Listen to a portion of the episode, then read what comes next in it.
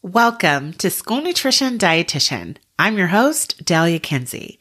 I work with programs all over the country as a registered dietitian and school nutrition specialist to save operations time and money on everything from employee training, social media marketing, and wellness programs. Every week, I bring you tips, tricks, and inspiration from fellow professionals in school nutrition and related fields. Today, I have Melody Butler on the show. This is a special parent perspective episode. Melody is passionate about child literacy, and so I thought this would be the perfect time to have her on to explain what she does. And as a parent of a child with allergies, her perspective on positive reinforcement for children without using food as a reward system. We're coming up on Read Across America Day or Dr. Seuss Day. A lot of managers do classroom visits and participate when there are district wide literacy focused celebrations like this. If you found a way to make this day special for your kids, please let me know so that I can share it with everyone. All right, let's get started. Dietitian here on a mission to show you fruits and vegetables can be super delicious. Eating healthy keeps you healthy on the inside. Keep your stomach satisfied and keep a clear mind. Now you're ready for your academics. Focus, time to handle business. Breakfast, you don't want to miss it. Help your body to replenish. Clean food, clear mind. That is the vision. Tune in to the school nutrition dietitian. Woo.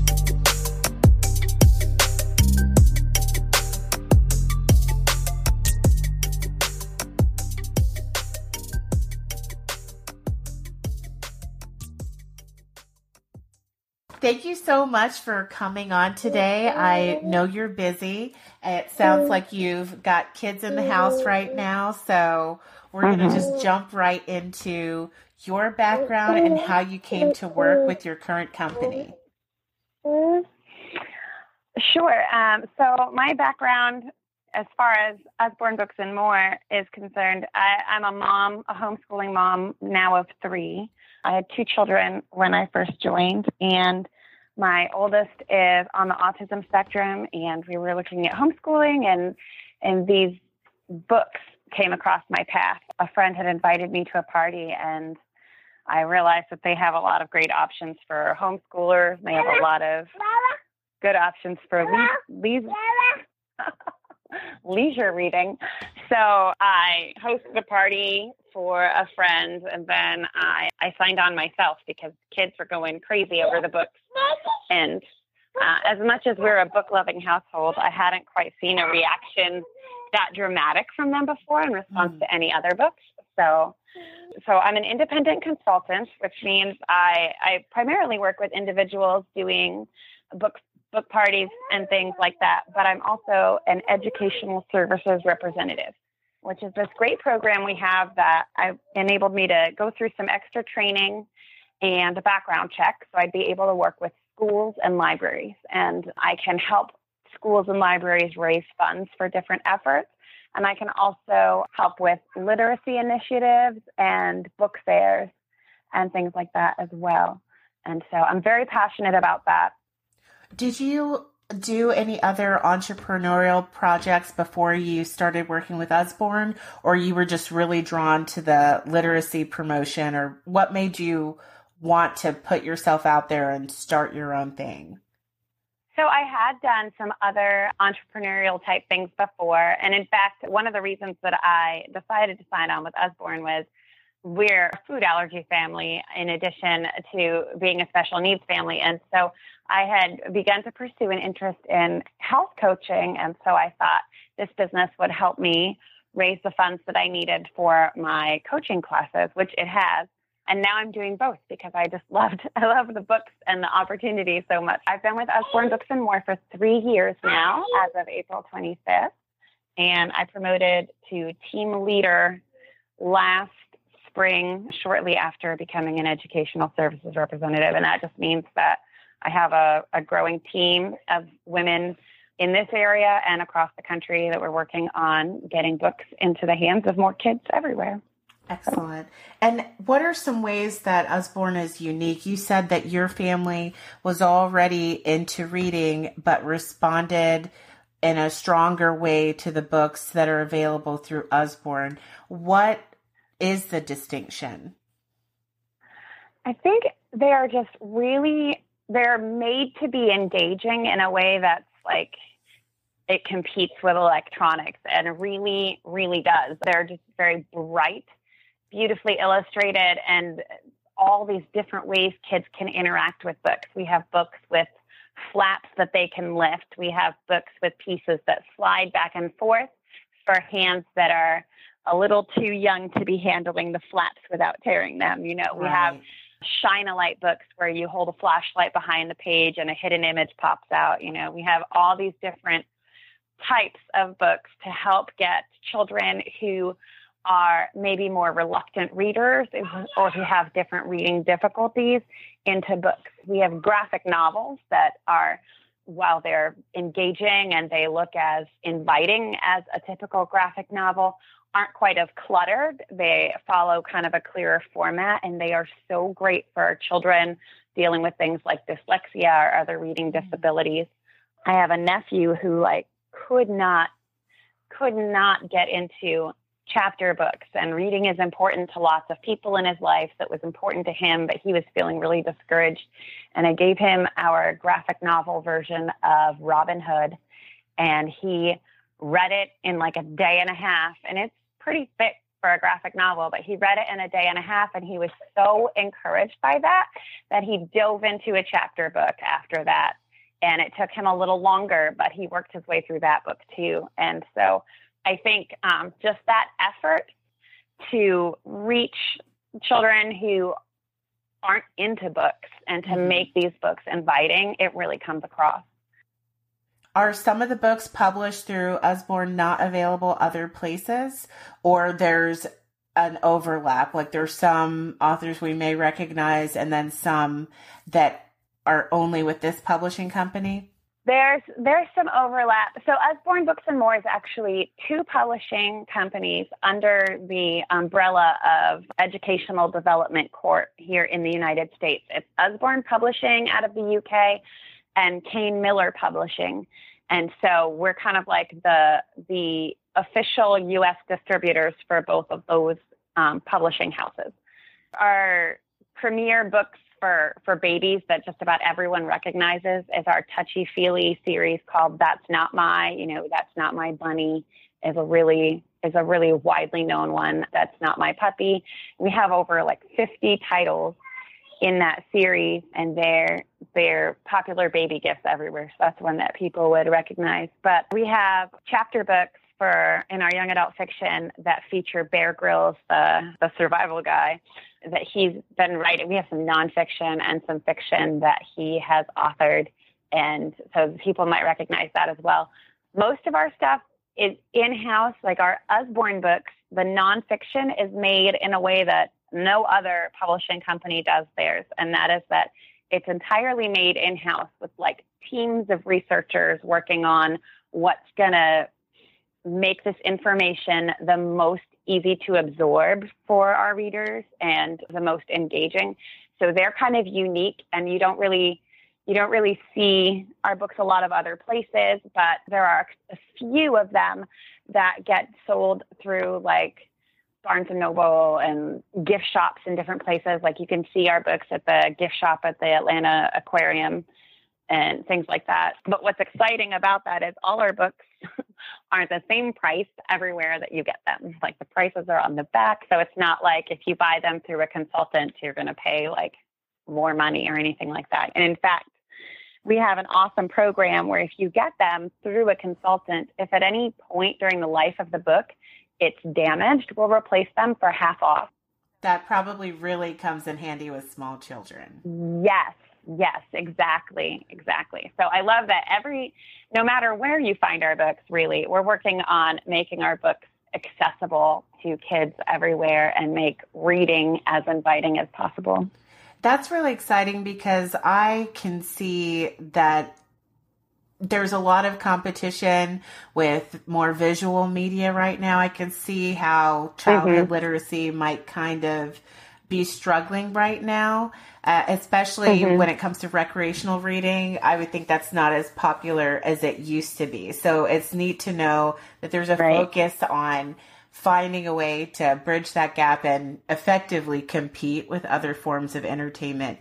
In your experience, whether it be through instructing at, at home since you're homeschooling or just mm-hmm. research through working with Usborne, why is recreational reading something that we need to make sure we don't completely abandon as a culture, do you think? Well, so there are a couple there are a couple different reasons for this. One is that it's rec- recreational reading grows your brain. You know, like it as you the more you read, the faster you read, and so that also means the more you read, the faster and the better you can process information. And so that's very important. But also, it's a way to get information that isn't as taxing on the rest of our senses. You know, right now in a very digital age, we get exposed to so many images on a daily basis that, you know, when you shut your eyes, it's not dark. like right. you, you can see, you can still see your optic nerves kind of like just discharging light that they've been bombarded by. So it's good to have ways to access information that aren't like attacking your senses. I think I, I think that's so important, especially, you know, reading it gives you an opportunity to empathize with characters in a way that watching them on a screen doesn't, you know, because we literally are like hypnotized by the strobing blue light of a TV and and so we are there and we're watching but we're not really engaging fully with our brains the way that we do when we read a story. And we have to create the scene in our minds. We have to imagine what would this be like if I was there and you empathize more with the characters you create more it wakes up your brain instead of lulling it to sleep so I mean the research shows that kids who grow up surrounded by books hit higher academic milestones. They have more academic success, which sets them up for more success in life. I think, I forget if it was 2009 or 2011, there was a study out of the University of Nevada that looked at different countries and factored out all the different, you know, economic factors and social factors. But basically, like the message was clear across the board. Kids who have access to books do better than kids who don't. Hmm. That really makes sense. I know that before I came to school nutrition, I was working at WIC, and since WIC has contact with over 50% of all of the children born in this country, whenever there's an initiative that you want to get out in front of the majority of families, that's a good place to start. So we had a couple of different projects focused on childhood literacy because if you're not reading by about third grade, you're kind of already up the creek as far as what you're going to be able to mm-hmm. achieve in an academic setting because all your learning is going to be based on your ability to read for comprehension from there forward. And you're not going to get there unless you're some sort of genius who doesn't need uh, the help of other adults, which isn't how humans develop right. and grow.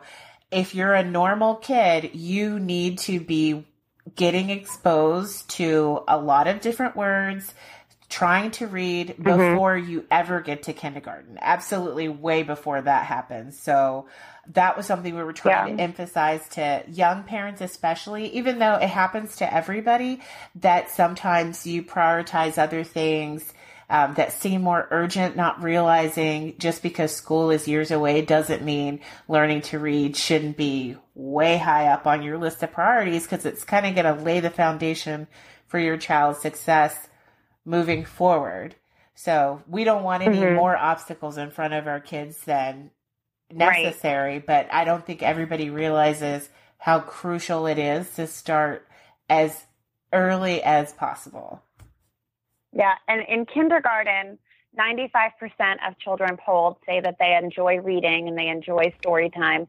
By third grade, I think that's cut in half 50% of kids say they enjoy reading. By fourth grade, only 65% of kids are reading on level for their grade.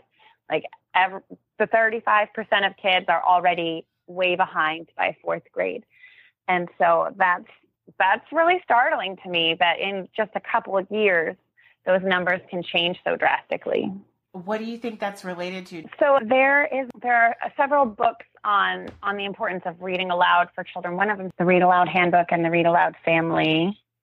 He talks about the importance of continuing to read aloud to your kids even after they're able to read on their own. Be, partly because it it becomes like it goes from a a warm and snuggly, cuddly activity to a duty.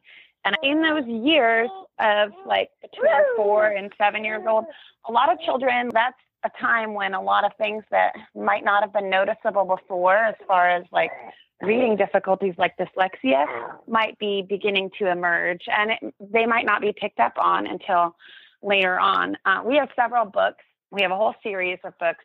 Billy B. Brown is one series, and Hey Jack is another by an author named Sally Rippin and she has a child with dyslexia. So she wrote those books specifically to be good early readers for children with reading difficulties. None of the words ever break across a page, and words that are new or that might be tricky for children with dyslexia are in bold. And the print's really big, and there are still some illustrations, you know, things like that that kind of help make those books more accessible to children who maybe have difficulty in that area. If you're reading together, you know, you might notice more things that pop up. Like my son deals with some mild dyslexia, and I've noticed, you know, sometimes when he's sounding a word out, he'll start at the end of the word, you know. And so that was kind of one of those signs of like, oh, that might be some of what we're dealing with here. And so if you if you say, okay, well, you know how to read, so now you're just reading by yourself, then there's no opportunity to notice that you know and so a good habit a good literacy tip is you know have your child reading stuff that's on level and even still some things that are below level for their independent reading but always read some things that are on level and some things that are like one level up um, or even two levels up as a family you know so you're reading to them they're getting exposed to new words new ideas things like that. But you also have the opportunity to notice if they're having trouble. If you like take turns with with some portions of the book, you can notice if there's something they're having a problem with. Okay, that really makes sense. Like these are things we didn't know in the 80s. it would have been helpful for yeah. a lot of kids yes. that it's nice that it's available now. It's like you mentioned, it's a good idea to continue reading out loud with your kids and taking mm-hmm. turns. Mm-hmm. What type of materials do you think would really work for that for an older child? Maybe once your child is giving you some resistance about sitting down and um, wanting to do something collaborative. Yeah, so you can like read together and do a project together if they're if they're kind of in that middle to tween years for for older older like teenagers i probably stick with the young adult fiction. We also have activities that can be done together like suitable for adult coloring books that are still on level for younger children as well. And so sometimes when you have a more kinesthetic learner like they need to have something to do during the reading time as well. And so coloring or even like blocks legos things like that to keep them engaged while you're reading can be very helpful Okay, I like that. So, in that same vein, with projects and um, getting everybody involved, what sorts of projects are you currently working on, or partnerships that you form with schools or other organizations that kind of bring the reading to life and bring it, you know, to the community?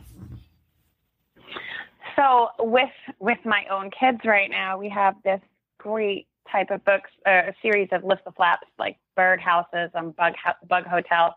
And we're like, we're when we take nature walks, we're learning to identify different bugs and their habitats. As far as schools, my kind of passion project right now, I'm looking for schools to work with on this is container gardens and having students growing food. I know that one of the things I've been learning both as a health coach and in my interaction with my own kids is that if they're involved in growing it, they're a lot more likely to eat it. right. so a good a good way to get kids eating vegetables is to have them growing it. Well, we came out I think it's almost 2 years ago now with this awesome book called The Usborne Book of Growing Food, and it has several different plants you can grow in container gardens. Like some are fruits, some are vegetables, some are herbs.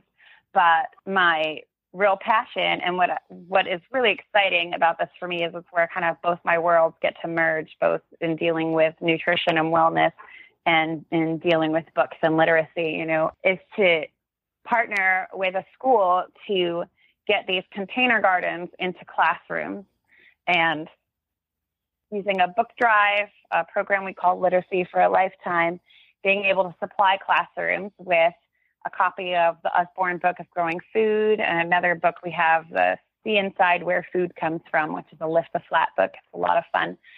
And materials, potting soil, containers, you know, different gardening tools, whatever they need to be able to do these container gardens in their classroom over the course of the school year and, you know, watch it grow. And it's it's amazing, first of all, to work together and watch anything grow and watch anything kind of come together, come to life like that. I think it's it's a phenomenal opportunity to build community, but it also gets the children invested in what they're eating, invested in what they're putting in their bodies, and an opportunity to see them in real life apply something they learned from a book and watch it literally bear fruit. Like, I just think where all those things come together is just mind blowing, you know, like yeah. the opportunity there. There are a lot of people that might be intimidated by attempting to grow something.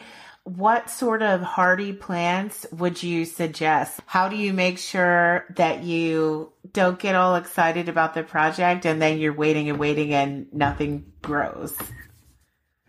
Well, I think I think it's inevitable to kind of acknowledge up front there's probably going to be some failure mm-hmm.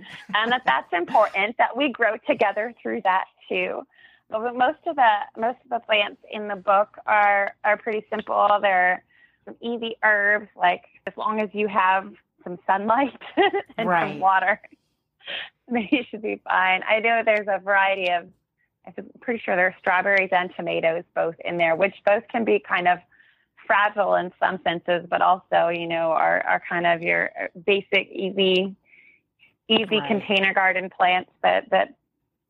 So they basically, they've are they've already thought that through for us. I've, I've never tried strawberries, oh, yeah. but I've done tomatoes. The biggest challenge I had with them was not growing them.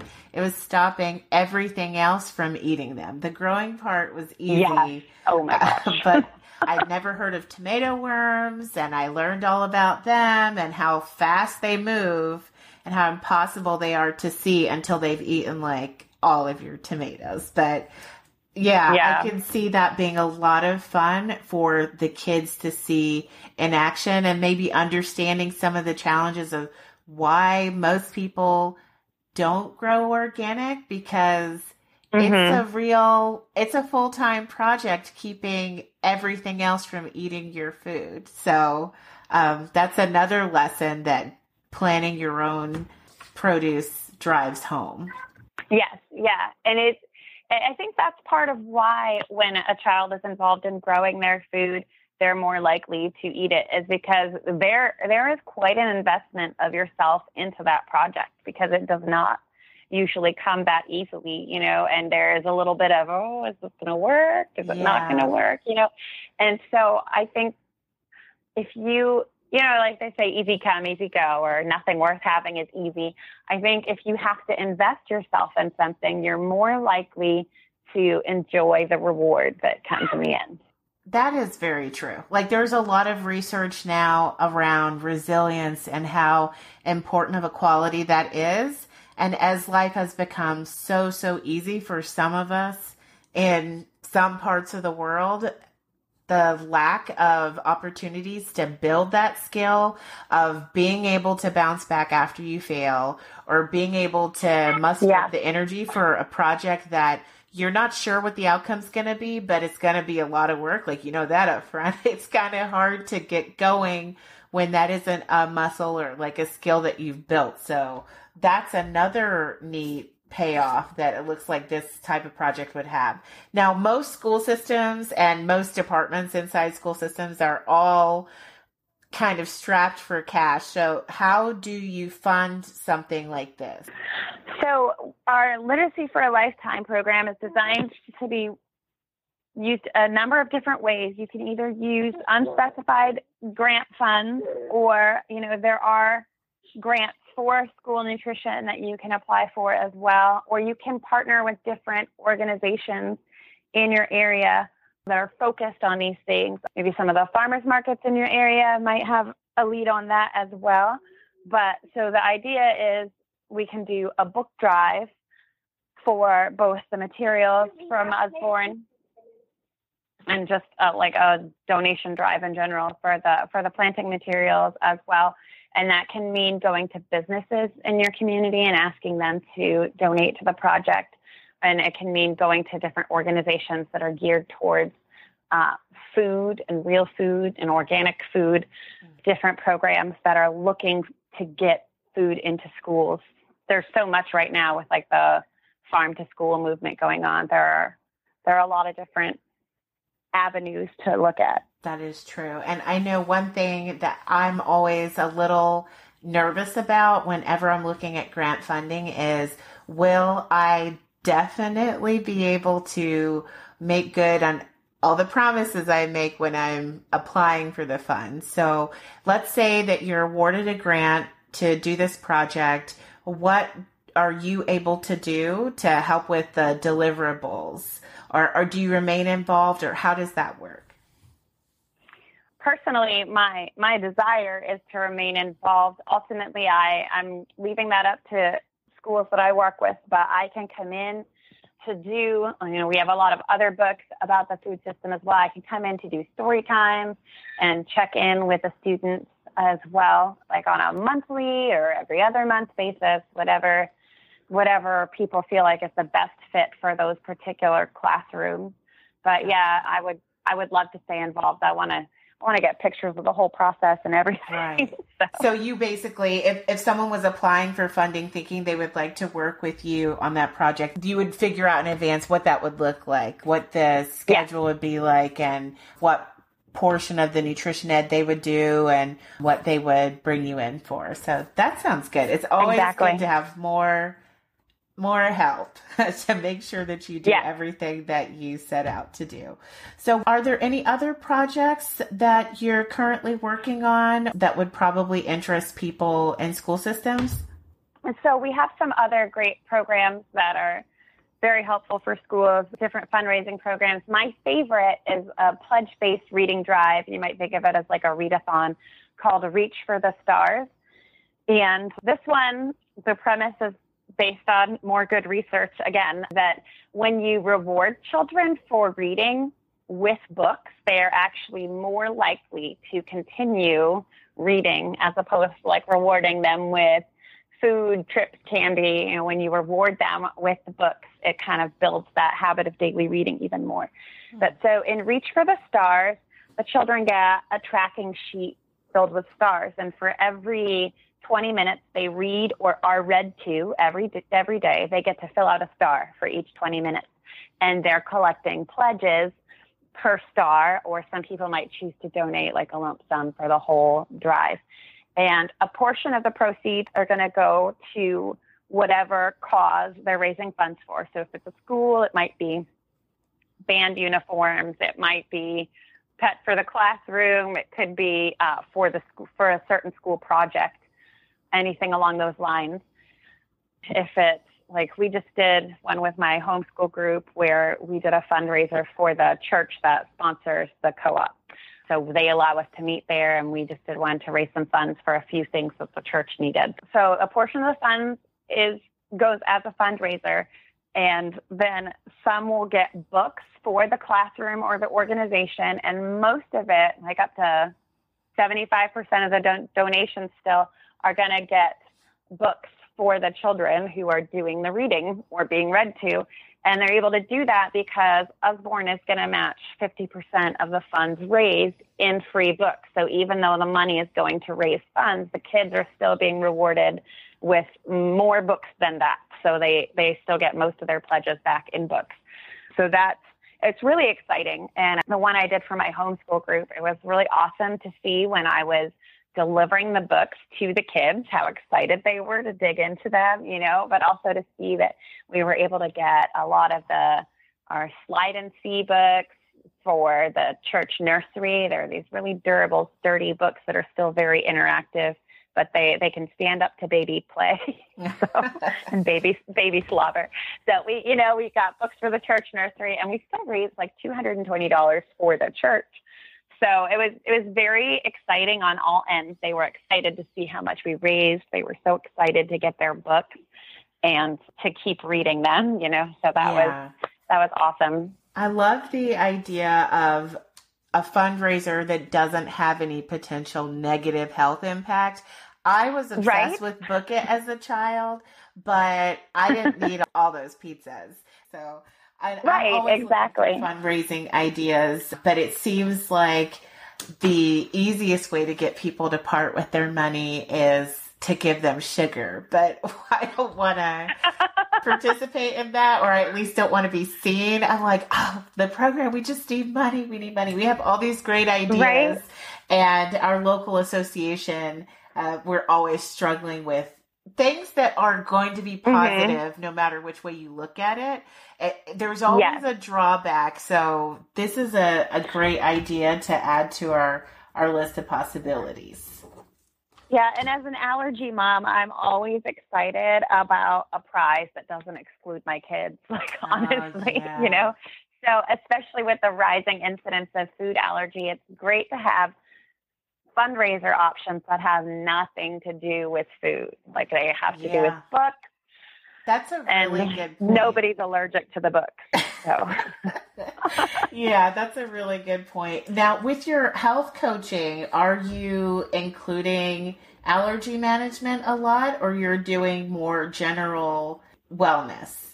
I, I deal a lot with allergy management and some some with people who are adjusting their diet to deal with like autoimmune and things like that. Now, as a coach, I don't prescribe any dietary changes. What I do is break down, help you break down your goals so that they're not as overwhelming. So, seven years ago, my son was diagnosed with 22 food allergies. And so we didn't really have a choice. And we dove in head first to all these diet changes. And, you know, about two weeks into that, I was coming up pretty burnt out and like yeah. gee it would it would have been nice to have someone help me do this in a way that was sustainable and that's kind of what what lit my fire for it because in that process as we were kind of figuring out okay what really is the best way to do this and keep everybody healthy and alive and right. you know as we were going through that process i kept running into other people dealing with similar things and we hit a point where my husband was like, All right, you're learning a lot and you know a lot and you're helping a lot of people, but you can't give away any more of your time for free. So, right, but, right. You know, yeah, your, your family needs this time. So it's that's a good way to explain why someone can't keep on doing everything for free. Yeah, you want to help people, true.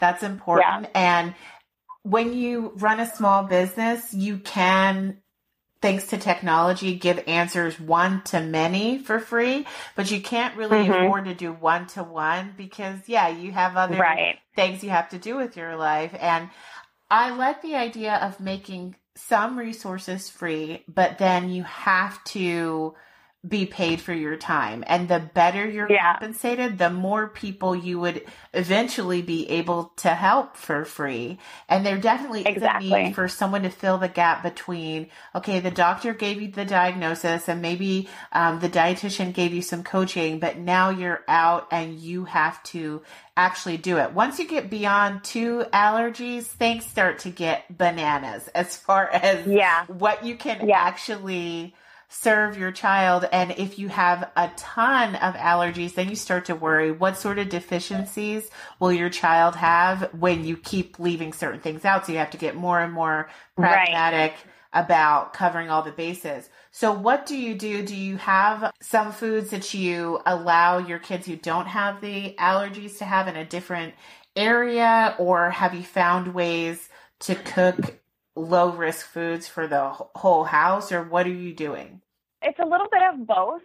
So we have some strict hand washing policies for for when we're eating and like we don't touch each other when we're eating if they're eating my son has the most allergies and my daughter my middle child daughter has a couple my my older daughter has a couple and then my husband and I both have a couple as well so there are some foods that are safe for the whole family like as my my daughter some of her allergies are because of a tick bite. She is allergic to red meat. Oh, and so like meat so we keep the same. Rare.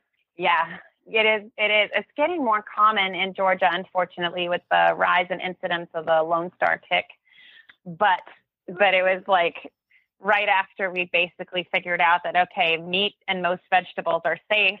So this is you know yeah. this is the way we eat. And so we've we've made adjustments there too. So pretty much the whole family eats the same meat unless we're out and about and then like maybe different types of safe jerky or things like that. My son might have some beef or my husband might, but for the most part, you know, we're all the same meat wise and then there are certain foods that we allow in the house even though but none of us can do gluten and some of us react to most grains, and my son was diagnosed allergic to all the grains they tested him for, including rice and oats, even. So, and he's um, also so we're totally spectrum.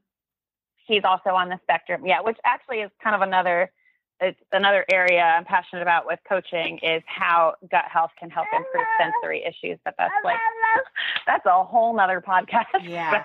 So. I've been wanting to hear from parents, especially parents who maybe had to try and navigate that before you homeschool. Did you try and navigate that with the public school system, or um, that diagnosis came in after you'd already started homeschooling? He was diagnosed when he was four, and so um, we we set out homeschooling, and then at one point we looked into getting him into a special needs school, but in order to do the SB 10 voucher, he needs a year of public schooling with an IEP. But at that point, we already knew he had 22 allergies. So our experience with the public school system is limited to cyber schooling. Um, gotcha. But, okay and we did we did have trouble getting him an IEP. In fact, he doesn't have one because Joshua is high functioning and he's he's pretty academically gifted. But and so there there they didn't see a need because the areas that he struggles are so different, you know, and so right so that was that was a little frustrating for me. But we just circled back around to homeschooling and found a method that works really well for us. We're doing classical conversations and we really enjoy it. So, you know, it uses like music and memory work to keep the kids engaged and we're a very musical family. So that worked out pretty well for us. That's really interesting. That's great. I mean, and I think with a lot of things, you have to find your own way. And that's why it's so. Mm-hmm it's such an asset to be a literate adult because can you imagine dealing with a situation right. as involved and as complicated as this and not being a strong reader and educated person? I can't even imagine how people yeah. get through some situations when it requires such a high level of comprehension. It must be super frustrating. So yeah. i love yeah. the work and even Thank you so much. I was going to say, even with that, you know, like there's the, I don't know if you've seen, there's a meme that floats around Facebook from time to time. A worried mother does better research than the FBI, you know, and it's, it's true. I spent, I spent months listening to every every webinar and reading every article and looking at different medical studies, just trying to figure out, you know, what I could feed my child. Right. it's true. And then you become an expert in your own medical conditions and your families mm-hmm. because no one has more of a vested interest than you. You realize that you have to be actively involved in your own medical care and mm-hmm. people do no the one's going to advocate for you there you go. Not like you will. And th- you can understand how things can be missed. There's so many conditions that look Mhm. like other things and they don't have time to just study you like for weeks at a time. So that really Right. is your job is to be in charge of your own care and be in charge of your family's care and it's a blessing to be capable of doing that. But Yeah. Being able to read um, research and have the math skills to at least kind of understand a graph when you look at it when you're trying to look at studies and whatnot has been Yeah.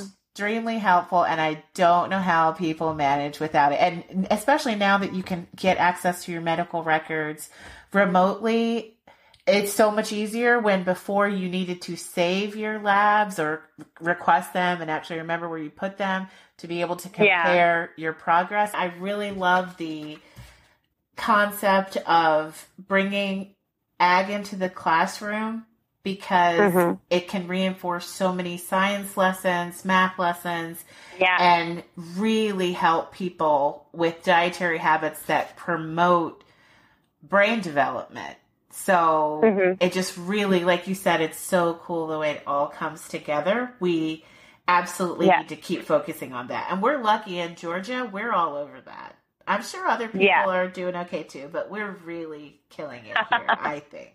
So this is an exciting Yeah. time to be in this area. Thank you so much for coming on. Where can people find you online if they'd like to connect with you? They can find me on Facebook at facebook.com slash Usborne with MJ. And I will put that in the show notes as well. And are you on any other um, social media platforms or Facebook is mostly where you are? Facebook's mostly where I am. I'm starting to branch out there a little bit, but there's so much changing so fast that I'm that I'm doing it pretty slowly. Okay, okay. trying to make sure I know I know what I'm getting into before I get into it. You know. Yeah, that makes sense. Well, Facebook still works. Everybody's still on Facebook. And I've even heard there's a surge of Gen Z people getting on Facebook, I guess trying to see what all of us older people are up to. so Facebook is definitely still relevant. So thank you so much for coming on. Oh, thank you so much for having me. I hope you enjoyed that conversation. Melody mentioned several good resources that I'll be including in the show notes. Remember, if you want to make sure you never miss an episode, you can visit schoolnutritionrd.com to join the mailing list. As always, the only fee for the show is that you share it with others whenever you hear something useful. Hopefully, that's every episode. All right, everybody, I'll see you next week.